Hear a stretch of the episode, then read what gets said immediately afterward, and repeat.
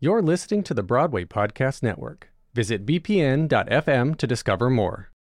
When you need mealtime inspiration, it's worth shopping Kroger, where you'll find over 30,000 mouthwatering choices that excite your inner foodie. And no matter what tasty choice you make, you'll enjoy our everyday low prices, plus extra ways to save, like digital coupons worth over $600 each week. You can also save up to $1 off per gallon at the pump with fuel points. More savings and more inspiring flavors make shopping Kroger worth it every time. Kroger, fresh for everyone. Fuel restrictions apply.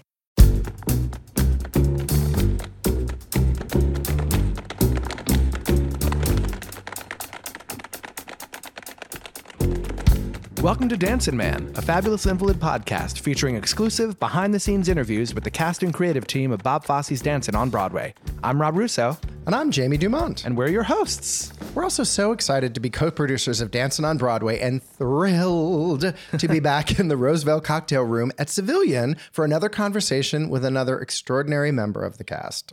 Yes, and speaking of extraordinary, joining us this week is cast member Khori Michelle Petinaud, a veteran of the original companies of Aladdin and Moulin Rouge on Broadway, and national tours of Roman Holiday and The Color Purple, and just an all around incredible person. Oh my God, the minute that we talked about her bio and I realized that she was in the original company of Aladdin, I immediately flashed in my head, oh my God, she popped. I remembered her. I mean, there were so many wonderful people making their Broadway debut in Aladdin, but I, I, I knew exactly who she was and her moments, and particularly her moments in the opening. Yes, well, once you've seen her on stage, she's hard to forget. That's so true. Yes, well, let's get to our interview. Let's.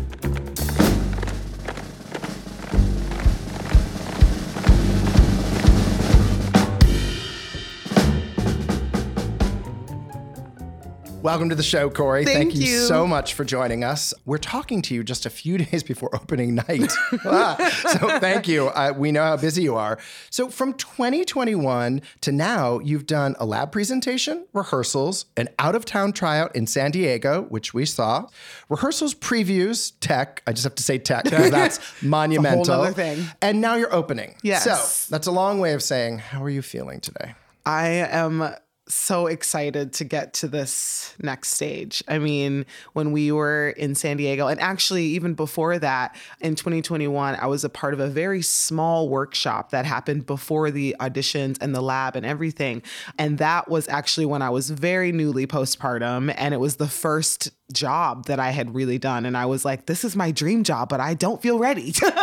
um, and it was crazy because I was trying to juggle like being a working mom at the time. And so to be able to have taken the show from that point to now where we're getting ready to open on Broadway, it is, it's so exciting. And how, how did you get involved at the start? Um, actually, a friend, um, the wife of one of our cast members, Peter Peter Chursin's wife, Brooke Wendell, um, she randomly reached out to me and she was like, "Hey, so I have a friend who's looking for some dancers for something. Would you be available for these dates?" And she didn't tell me anything about it, and I was like, "Yeah, I'm available. I'm just like hanging out with my kid."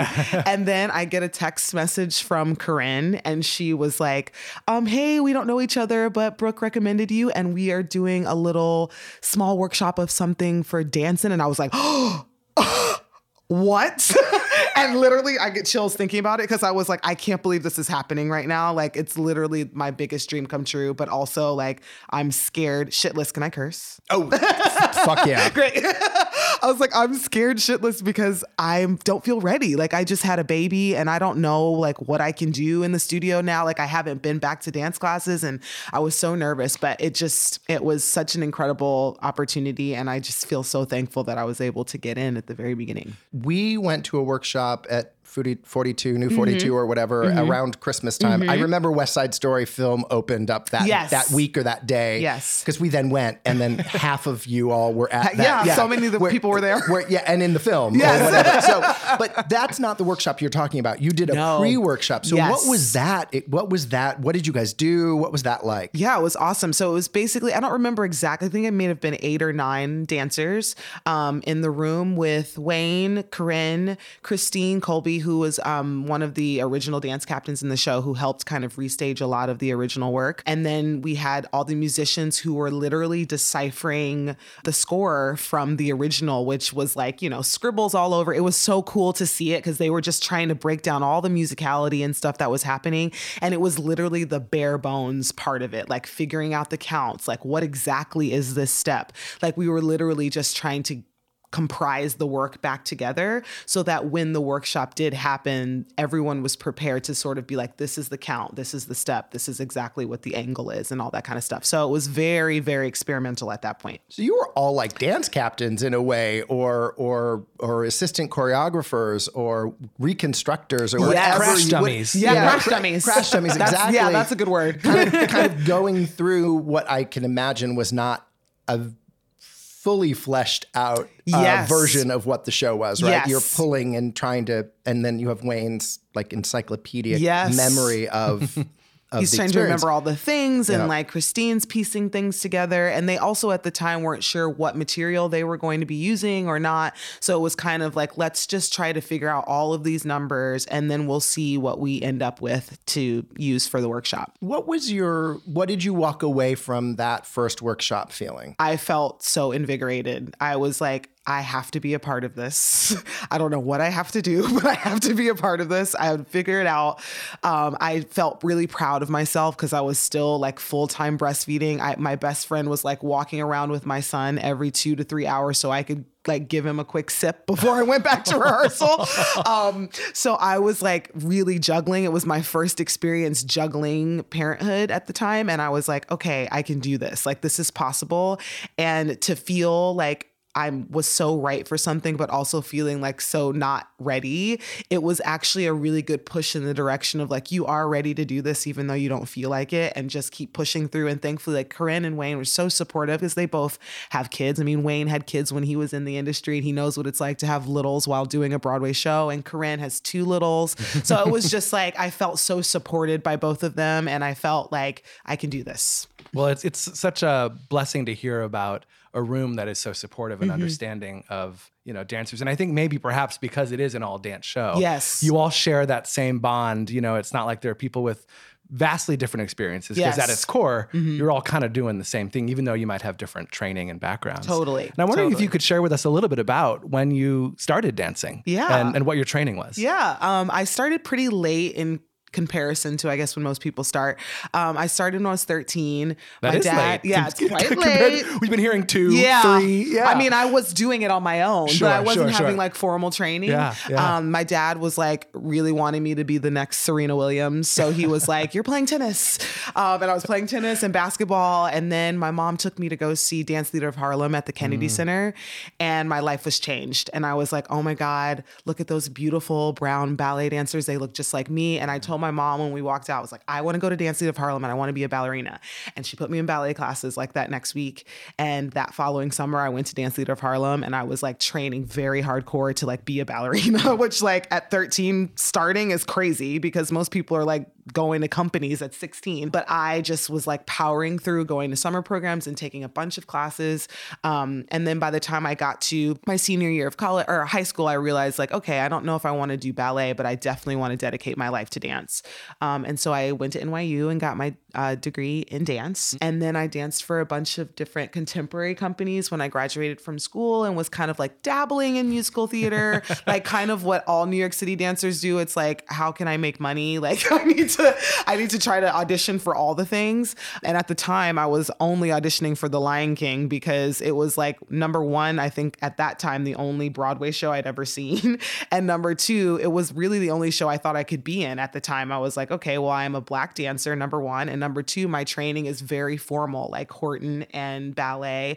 And I felt like my training aligned with the show the most. Um, so that was like the only audition I was going to for musical theater for like a really long time. I would go to every ECC and I was like, here I am, like Remember me? Yeah, I'm back. Um, and then like as I was going for it and making it further in the process, I was like, oh, I actually feel like I like this. And that's when I started to, you know, dabble a little bit more. And I went on tour with The Color Purple. That was the first musical I left to go do. And then when I got back, I got an agent and I got like very hardcore into the musical theater life. Well, it's amazing to me to think after seeing you on stage at the Music Box Theater that you didn't really come to musical theater, you know, training wise mm-hmm. until later in your life because Yeah. you, you know. We, we, look at you on stage and we're like, well, she's the the real thing, Oh, right? She's a triple you. threat, Thank to use that term, right? Thank you. You also get, well, we're going to talk about dancing in a second, Yeah, yeah. but you also get like a star entrance, right? Your first moment out the gate is like, diva. It's really great. It's like really. Can I be honest? The first thing I thought of when we saw it was I don't know if you've seen the footage of Eartha Kitt in Timbuktu. Yes, She- actually, I lit- have. she's yes, carried on to stage. I, I, don't, I don't know when that is in the show because I, you know, I've never seen it. It was way Yes. before my time. But I was like, okay, yes, that is an entrance. coming in right on the You're like, shoulders. on the shoulders, exactly. It's like the peasants will carry you in. You know, yeah. No, there's a there's a real like royalty factor to that entrance. Thank which I you. love. I love it. I love it. I said diva. He says royalty, but they all work. yeah, yeah, one and the same. different sides of the same coin. Well, it's interesting. You um, give a shout out to a teacher of yours on a video that was just released, Albert Blackstone. I was wondering if you could say a little bit about him and how he figured into your, your Oh, training. he's literally like he's the best. Um, he he quite literally just changed my entire approach to dance because I because I had had such formal training and it was really condensed. I was very focused on like technique and being as clean as I could and lines and all of those things. And as I was transitioning into musical theater, I was like, oh, I'm realizing like this isn't really working. Like it doesn't it's not enough to come into a musical theater audition room as a dancer and have like very clean lines and all that. That'll get you like one callback, but it's probably not going to get you the job. And the storytelling element of it, I just completely didn't have. And I was taking Al's class religiously, mainly because like a lot of dancers in New York City will call his class like church. Like it really is. It's just so therapeutic and beautiful. And he really just is so supportive and creates an environment of um, curiosity that was really new to me as a dancer at the time. Um, and so to be able to do these story driven pieces in class and to sort of connect to who I was as a storyteller was where it all began in his in his classes. And I felt like it was the thing that sort of took my dancing to the next level because I started to understand like from my perspective what type of mover I am and what kind of stories I like to tell and what my point of view is as a dancer. So I can I literally thank him for that. And of course, all of that is so essential to the Fosse style. One hundred percent. Right? It's, it's what you bring to it, it's the storytelling. One hundred percent. Totally. Yeah, yeah. Well, speaking of precision, I believe you've also been a rockette. Yes. I did. So, what is it like to to you know that type of dancing versus musical theater dancing, which you know, so different. yeah, yeah. Uh, so different. I mean, last season was my first season, and I, Talk about grueling. I mean, it was by far the hardest thing I've ever done. Yeah. And I don't know if it, it was probably a mixture of a lot of things. It's like most people don't go into being Rockettes when they're my age and have a family and all that. They usually start when they're very young and they haven't done all these other things. And so for me, it was like doing it in reverse. It felt like very difficult. And, you know, the way that they do things there, it is so to a T specific that I was like, wow, I think my brain is actually really going to enjoy this, but it's going to be a big challenge to try to like meld with Right. other um, dancers in that kind of way. But I'm so thankful that I was able to do it because I mean, I got, I tore my hamstring during the season. So I did the whole season with a torn hamstring. I was really kind of pushing through a lot of obstacles. So I feel very proud of myself that I made it through. But it was a really nice thing to sort of prep me to move into doing dance and really for stamina mainly because I mean, the most, sometimes we did 17 shows at Radio City a week. So, you know, like com- in comparison to eight shows a week, I was like, okay, I feel like I'm probably this. ready to do that. yeah, yeah. so, Bonkers. yeah, it's wild. It's really wild. It's a grueling schedule. wow. Very grueling, Yeah. but so beautiful. And my son got to come and see me perform for the first time, and it was awesome to be a part of such a um, iconic Christmas tradition. so course, that yeah. was cool. Well, speaking of motherhood, you um, host a podcast about motherhood, about Yes. specifically Black motherhood. Yes. And it's called Mother. We spoke about it when you first walked in because Yes. I have been listening to it, and um, it's fantastic. One of the things you talk about is juggling a busy schedule and and and how you how you can sort of balance all of those things. So, talk to us just a little bit about the experience of actually doing the podcast, Yeah. adding one more thing onto your already very busy life. Yeah, well, season one was a lot easier to do for all three of us, I think, because I mean, obviously we were new moms, so that was really difficult, but the world was in a different place. And so we weren't really juggling as much in terms of like trying to audition and like going back to doing eight shows a week and all that kind of stuff. We didn't really have that pressure. And so it felt like, for season one, really a therapeutic, safe space that I think all three of us were looking forward to coming to because we were all kind of struggling with the same thing of like, what's happening in the world? We're new moms, like, we need to work, but also we're really grateful for this time that we have with our families. And so, season one was I think in comparison to season two, like not as much of the juggling, but then season two came and that's when it was like, whoa, like we're really like we're doing a lot. Um, and thankfully we were able to bring on some producers, Snack Time Studios, who were amazing to sort of help us navigate some of the extra things with social media and stuff. Um, but that's where we really got into the grit of the juggling of going back to the show, like coming back from the shutdown. Myself and Shanika had seven or eight month old babies at the mm. time and we were still breastfeeding and like still trying to do that but back in 10 to 6 rehearsals and being away from our kids all day um, and so and even just juggling trying to record the episodes was really really difficult um, because we wanted to all be together season one was all on zoom um, and so season two was the first time that we were able to be in space together with each other which created a whole nother incredible level, but then also a lot more difficulty in terms of scheduling. So we just finished season two. It was such a labor of love because dealing with not only the three of our schedules but our production team schedules which is another three people um, was borderline impossible so i'm so proud of us that we were able to accomplish that and it was the biggest juggle of all to get it done but we are so passionate about sharing that perspective because i think for the three of us there were a lot of moms in the business that we knew of, but a lot of people didn't feel comfortable talking about being moms because it felt like maybe you were going to be judged or maybe someone would not think about you for an opportunity because they're like oh she's got too much going on. And people i feel like before the pandemic were a little bit more hesitant to talk about motherhood in Broadway. But there are so many parents that are doing this thing, and it's important for us to be loud about the things that we're juggling and the things we're struggling with, the things that we need.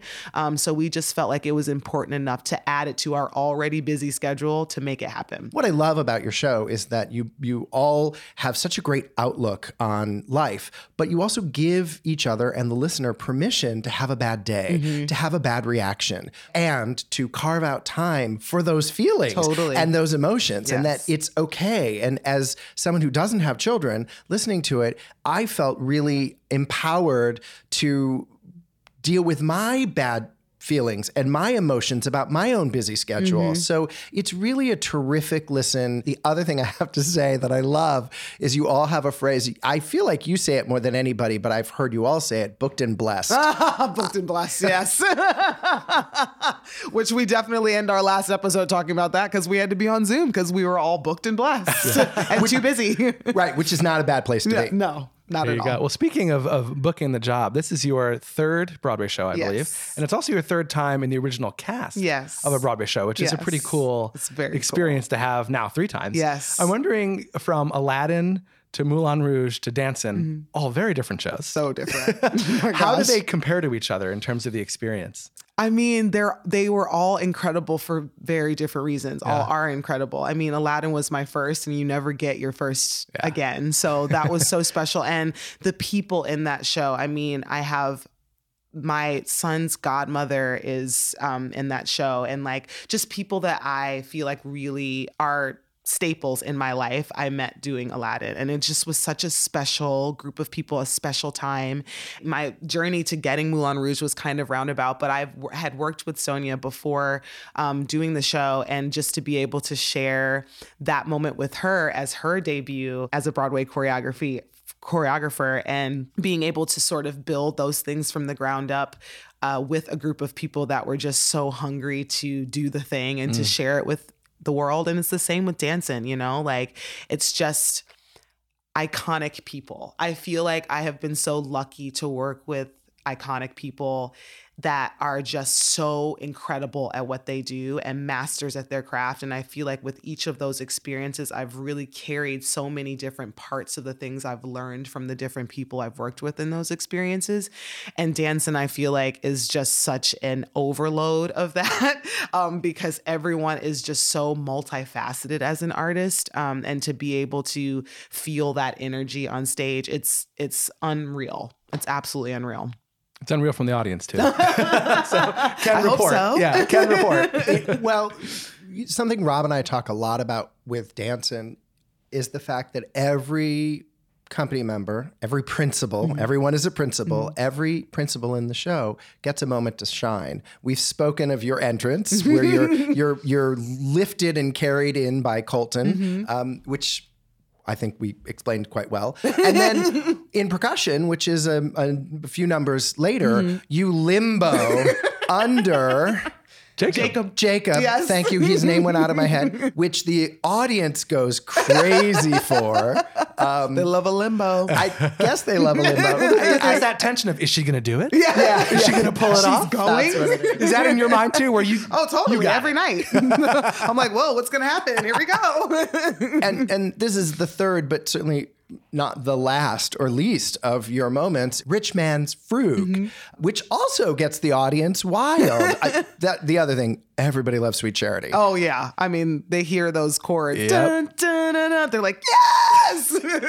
Thrilling. I guess my question is maybe let's let's take charity for a second. When you come in with mm-hmm. the company and your center and your the audience is going crazy, what is going through your mind? What is your motivation? What's happening? Honestly, I just the way that I feel like the Frug embodies like all the things I love about Bob Fosse's work. Like I just love that moment. I love the Frug in general. I think it's one of his most brilliant pieces of work um, in totality. So to be able to do even just a little snippet of it, it just feels like so incredible. And I, I literally just feel like the coolest person when I come out. I'm like, oh god! Like, and we say like, but when we're standing on the side before we go in, we like all pick a place that we're at for the day. We're like, what kind of club are we at today? What are we giving in the face today? And it's just so fun to be able to sort of step into that character. Everyone's attitude in Frug is cool, but for me, when I look at you, I feel power. That's what I'm feeling from you. It's just you. this this enormous power and presence. Thank you. I appreciate that. I'm definitely going for that.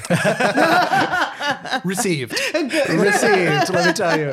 Uh, well, another really stunning moment in the show is in Act Two, right at the top, Sing, Sing, Sing, which is just this incredible explosion of Yes. just joy. Yes. Oh and it goes on forever, and you don't want it to Forever. end. And you're like, you think it's ended, and then it keeps going. You're like, yes, Yes. and then it does end. You're like, no.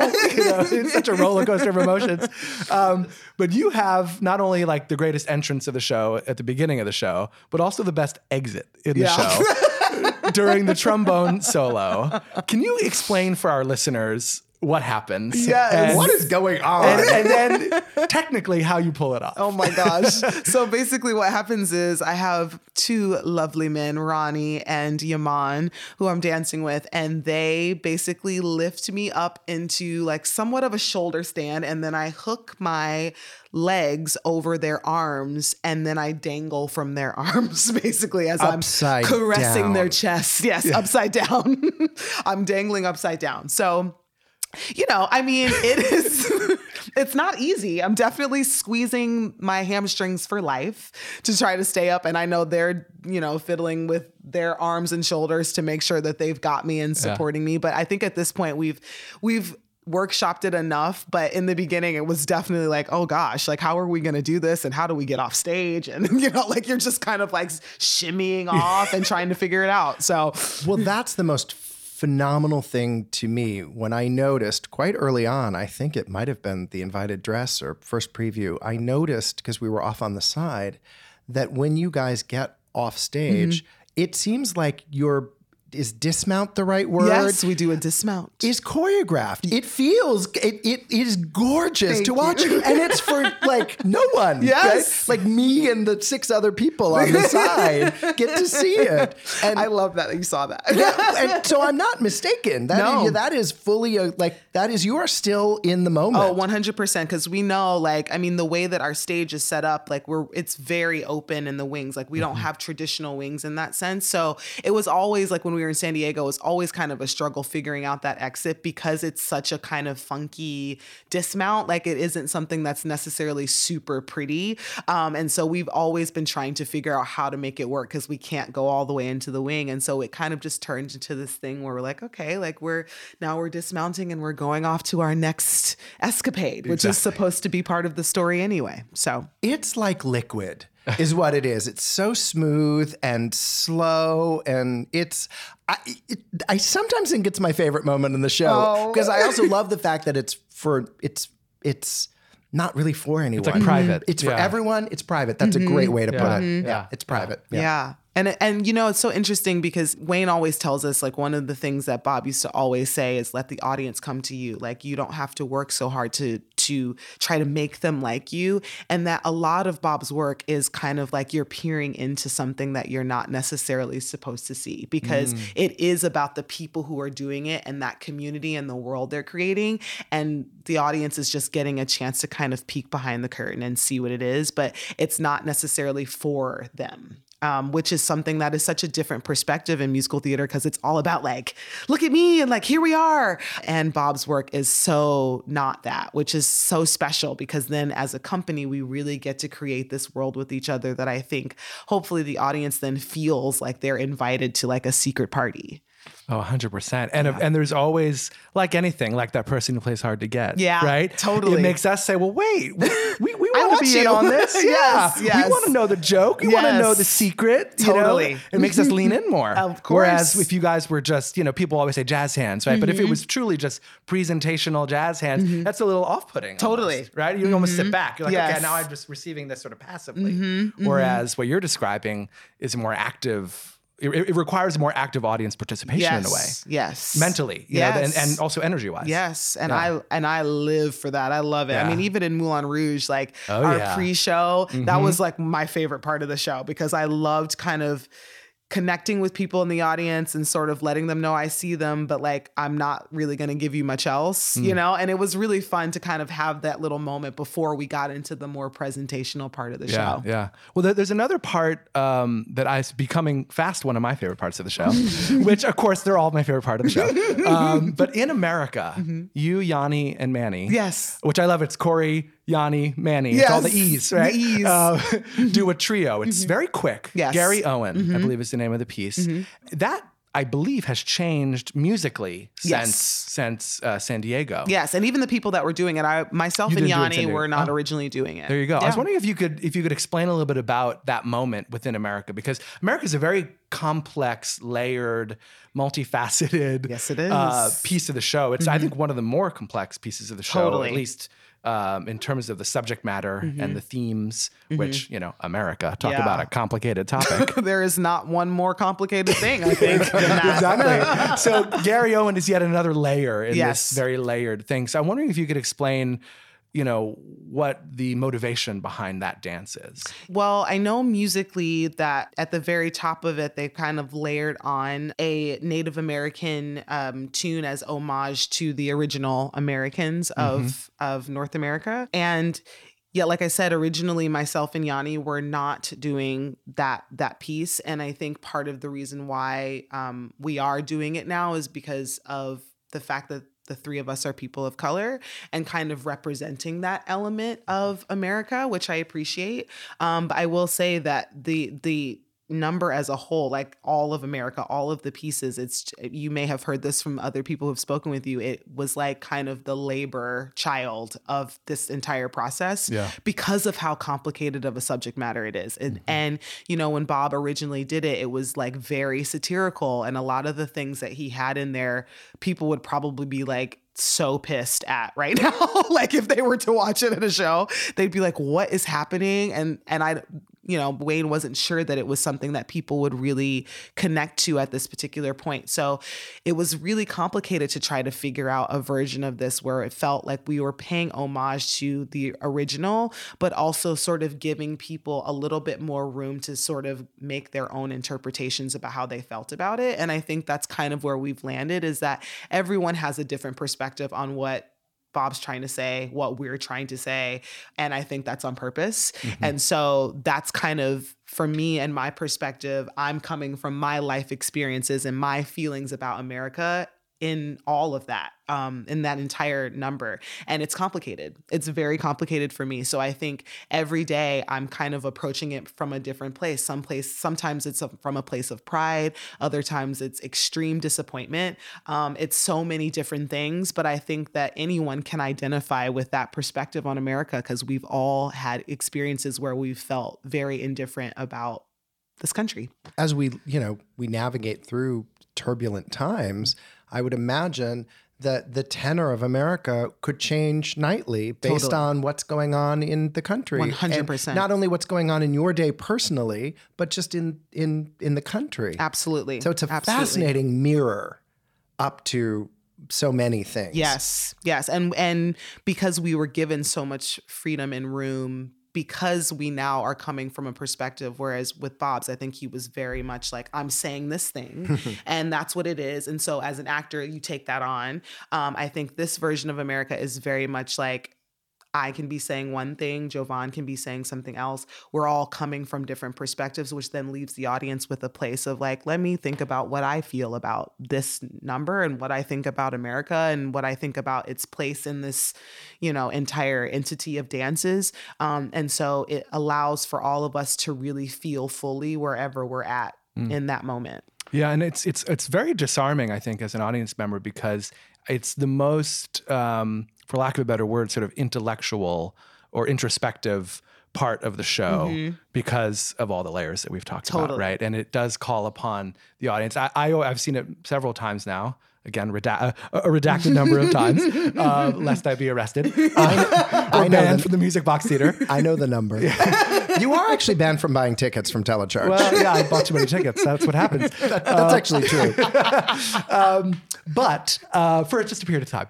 Um, no, but I have seen it several times, and it's interesting to feel the audience as a whole react to the piece because it's one of the moments in the show where there isn't a unified response totally. from the audience, right? Totally. Everyone loves the rich man's Frug. Yes. Not to diminish it. Mm-hmm. That's actually what's so great about mm-hmm. it, right? Mm-hmm. Is that it is so universal and so beloved and we all share that bond as an audience. But then you get to America and it's like, well, I don't know. And the different parts of America, mm-hmm. you know, like I might be responding joyously to the whole thing with the person mm-hmm. next to me sitting there like with their arms like annoyed. crossed, like, yeah. well, screw this. I yes. didn't come for this patriotic totally. thing. Totally. Right? But it's not just that, yes. right? It's all yes. there, there's moments of patriotism, there's moments, as you said, of disappointment, mm-hmm. of frustration, mm-hmm. of of satire. Mm-hmm. It's all layered. Yes, it really is. Yeah. And it's I mean, I think it's one of it's an another genius thing that was so far ahead of its time when yeah. he created it and even all the other elements that we removed from our version.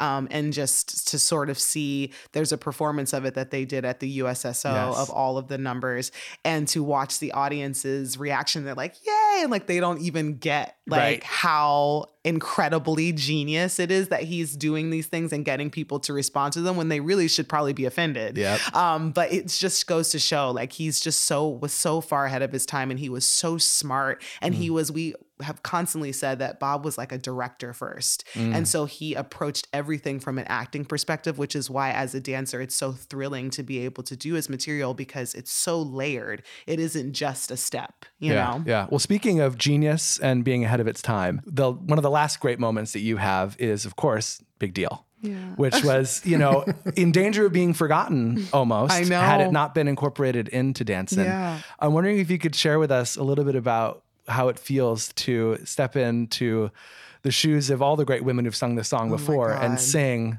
Life is Just a Bowl of Cherries. It is insane. And I have to tell you, the first time that Wayne told me that I was going to be singing that song, I went home and I cried because I was terrified. I was absolutely terrified. This is coming from the girl who in Aladdin, I had like one line to sing because I was one of the attendants and I went home and I was so scared. I was like, why are they making me sing a song? Like, I just want to dance. I don't want to have to sing by myself. And I just like, I literally all I want to do is dance. And I just was so terrified to have to even sing one line. And so the fact that I was being asked to sort of step into this extremely iconic moment, it's mm. like, I can't even really think of anyone who hasn't sung that song that's iconic. um, and so I was just like, I can't believe this is happening. I'm terrified. Am I ready to step into a moment like this that feels like the 11 o'clock number of mm. the show. And it was, it was a constant journey of just feeling like I had to overcome my imposter syndrome about standing on stage and singing a song by myself to get to this point now of feeling like I understand her. I understand Lily for our version of, of this little snippet of the show. And to really kind of step into a moment of feeling like, no, I can do this um, has been really exciting. And so many of my friends friends that have come and seen the show over the past couple of weeks that didn't get to see it in San Diego have been so emotional because they knew like that I would call them constantly be like, I can't believe that I feel like I'm failing at this and I'm I'm crying and I'm like, this is so hard and I don't know why they're asking me to do this. Um, and so for my friends to kind of see that journey of me now being able to do it and feel like really rooted and grounded um, now at this particular point has just been really awesome. You must know how it's landing. I mean, you have ears, right? I do have ears. Because I don't mean to put you on the spot or embarrass you, but for anyone who hasn't seen Dancin' yet, and if you haven't, go buy tickets mm-hmm. now. It's the audience goes insane, mm. and it's it's it's also that song, right? What's the build? Yeah. It's the build on that song that is so brilliant. Yeah. And the way it's orchestrated, the way you're lit, you're high in a tower. Mm-hmm. Again, there's a lot of like height, a lot of height to so your height. Yeah, yeah. height in my track. That's a separate episode that we will record when we're finished now. But so it is really like it's a perfect uh, storm mm-hmm. of wonderful ingredients Thank and you. the way you sing it. Thank you so much. I really mm. appreciate it. And yes, I feel like I feel really lucky. I feel like the way that it was orchestrated and really designed just for for me and my voice and what I can do and it felt really um, safe for mm. me to kind of explore what that meant and so to be able to get to this point and for people to be responding so well to it it feels really great. Do you have a favorite moment in the show? I think my favorite moment is Dancin' Man. Mm. Um, I just really love that number. I feel like the sentiment of it and to be able to say those words every night, it just means so much more to me now than it did when I was first introduced to the number because of all of the blood, sweat, and tears that has happened in my dance life up until this point. And to know how um, many sacrifices I've had to make and to be able to know that it's worth it. And mm. I feel like that number really just sort of represents everything that dancers feel about how temporary it is and that it's such a gift to be able to do it in the moment. And we're obviously not trying to be millionaires. Like we're just doing it because we love it, you know? Yeah, yeah. Um, and so I love that. And I also love because it's one of the only moments where everyone in the company is dancing together. We don't have very many of those in the show. So it's really awesome to be able to have that space with every single one of us like all 16 of us being together and kind of making this rhythm on stage and it just it's so yeah. special how about a favorite step i feel like i've changed this like every time someone okay. asks me yeah. because it's always different yeah um the step that we come forward for in the frug or we do like a little um, wrist roll and mm. pelvis bump i love that and i love um how powerful it makes me feel. Okay, well, we've learned that not only is the choreography, speaking of steps, mm-hmm. uh, incredibly hard and precise, and you know, really fascinating to delve into, but so is the choreography backstage. Mm-hmm. So I'm oh wondering, what is your trickiest quick change that you have to do? Funnily enough, the the trickiest one is probably from the coda into bows. It's yeah. probably the quickest yeah. one that I have. I believe it, which is so wild to say because there's so many quick changes in yeah. the midst of the show, but like that one is actually insane. Well, like, you're in a you're in a full suit. A full suit, and then I'm going to uh, a hair change, and then my frug costume. So like the heels and the different accessories and all the things, and it is so fast because I'm in the very last section of the coda. Yeah. Um, so I have the least amount of time to get back on stage, and it's crazy. Um, all the other changes, though, I feel like they are very fast. Don't get me wrong, but I think because we had San Diego, it was really helpful for us to sort of know what we needed, and most of our costumes are very similar. And then you know we have an incredible team at wardrobe at the Music Box who's just freaking kill. I don't actually really know how they're doing it because we outnumber them double. Basically, I think we have eight dressers backstage and there's 16 of us and there are moments where we're all quick changing at the same time. So, I just don't even really understand how they do it. But they do. Well, I think I think we'll talk to a dresser or two, and then we'll find out You'll how find they out. do it. We'll get all their we'll- secrets. We'll, Yes. send you that episode. Mm-hmm. I guess to sort of bring us home, tell us what Bob Fosse means to you. Um, he just he means the world, honestly, because being introduced to his material really changed the game for me. I feel like the first time that I walked into the Verdon Fosse legacy and I took class, I walked out and I felt like this is the thing I've been missing. Like this is the thing that I want to do. This is the way I want to move. This is, and it influenced everything from that moment on, even in my own material, the way I approach other people's material. Um, it just sort of clicked for me. And so I will forever be grateful to um, Bob Fosse for the creation of this moment to make me feel like I have fully stepped into who I am as a dancer. And so it just means everything to me to be able to not only just do his work, like even just in a dance class, but to be able to share and reintroduce his work to New York City and to young dancers who there's so many of them who never have gotten able to, to, to touch his material or don't even really know who he is, which I think is crazy.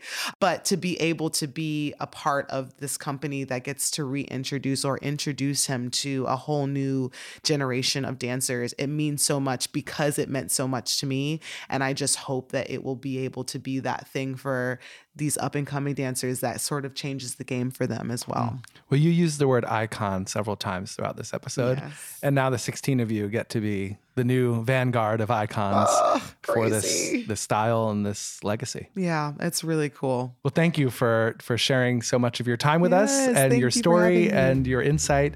It's been a real pleasure. Thank you. It's been a pleasure, Ryan. too. Thank you. Thank you so much. A dancing man, a dancing man,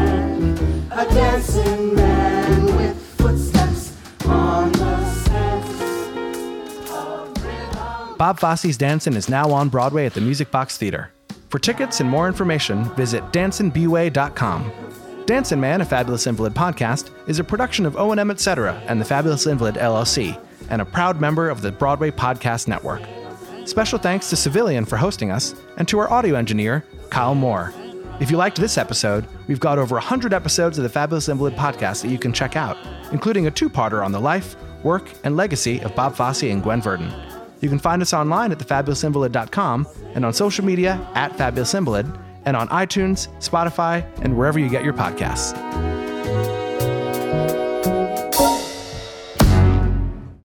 Hey, it's Leslie Odom Jr. here on the Broadway Podcast Network to tell you about the Rise Theater Directory, a program of Maestra Music. Rise is a national online resource designed to connect and empower backstage and administrative and creative theater professionals from underrepresented backgrounds. If you work or aspire to work in the theater community, this can help you find your next project. And if you hire theater professionals, search the Rise Theater Directory to find your next team. Create your profile now and get more information by visiting risetheatre.org. That's theater with an R E R I S E T H E A T R E dot org because only together we rise.